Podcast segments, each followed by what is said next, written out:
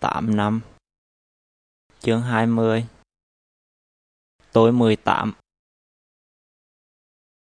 Chiều chủ nhật, tôi với thằng Long tới trường.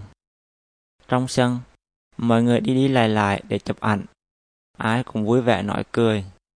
Hôm nay là ngày khai giảng thì tốt việc mấy. Tôi đi tới chỗ lớp tôi ngồi. Phía trước hội trường, một sân khấu đã được dần lên. Trên tấm màn treo ở sân khấu có gắn những chữ Lễ tri ân và trưởng thành. Tôi 18. Xung quanh chỗ lớp tôi ngồi có mấy cái băng tròn đã được dọn sàng chén đũa. Tôi ngồi vào hàng của lớp, nhớ mắt vì nặng chiếu vô mặt. Con Nhật đi xuống, trên tay hắn cầm theo cái hộp giấy. Tôi hỏi hắn, hộp gì rửa? Hắn đưa cái hộp cho tôi. Mi phạt cho mấy đứa đi, dàn tôi đừng có vất. Tí nữa có cái ní thì bảo vệ mới cho vô. Trong hộp là những bông hồng vải cài áo.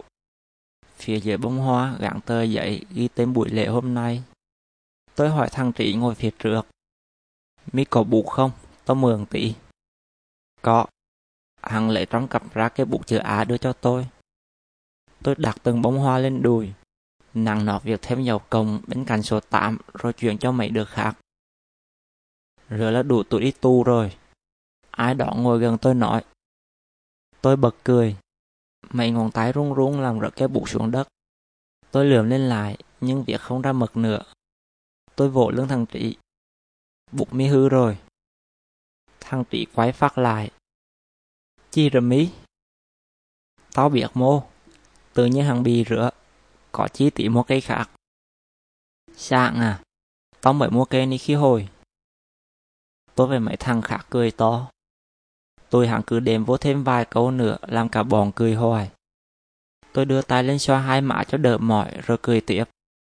Tới khi mấy chùm bóng bay được thả lên trời, chúng tôi mới ngừng cười. Phần lễ đã xong. Cả bọn về nhà thay đồ để tí nữa vô tiệc. Tôi vô phòng cởi bộ cuốn sách màu trắng ra, mặc bộ đồ mới vô. Để chuẩn bị cho hôm nay, mẹ đã nhờ dì em chở tôi đi mua bộ này. Tôi thích mặc đồ còi sẵn ở nhà cho khỏe, nhưng mẹ bắt phải đi mua cho được. Cuối cùng tôi lừa được một cái áo thun với cái quần jean. Cái áo tôi mặc nhanh, nhưng cái quần phải mất nhiều sức tôi mới kéo lên tới đùi. Tôi họp bụng, gồng sức kéo khóa và móc cái nút qua lộ. Phòng tôi đã như cái lò, thêm mang vật lộn với cái quần nữa làm cả người tôi đầm đìa mồ hôi. Ba chở tôi về lại trường. Tỷ mấy giờ con về? Con không biết. Tôi hẳn hẹn tí nữa xong đi chơi tiếp. Có chi ba mẹ đừng chờ con. Tôi lách qua đám đông người vào xe, đứng trước cổng. Bác bảo vệ mở hẻ cửa cho tôi vô. Bữa tiệc chỉ uống nước ngọt với nước suối mà vẫn vui. Mấy lớp khác tới công lý với lớp tôi. Rồi mọi người kéo nhau lên sân khấu nhảy tưng bừng. Tôi đứng nhảy cạnh thằng Quang. Thân hình đầy mỡ của hắn nhảy lên nhảy xuống, làm mấy tầm ván dưới chân rung rầm rầm. Nhìn hắn nhảy mà tim tôi cũng rung theo. Cuối bữa tiệc, lớp tôi chơi đổi quà. Quà của tôi tặng là cái ly sứ. Còn quà tôi nhận được là một món đồ chơi mà tôi không biết chơi kiểu gì. Sau đó cả lớp rủ nhau đi hát karaoke. Trước khi đi, tụi con gái tự nhiên ôm nhau khóc nức nở. Nước mắt nước mũi chảy xuống làm mặt tôi tem lém nhìn như gầu trúc. Tôi cười ha hạ. Bây làm như sau ni hết gặp rửa. Vài bữa còn họp lớp nữa mà. Tôi hẳn cứ khóc. Tới khi ra cổng, tôi vẫn ôm nhau không rời.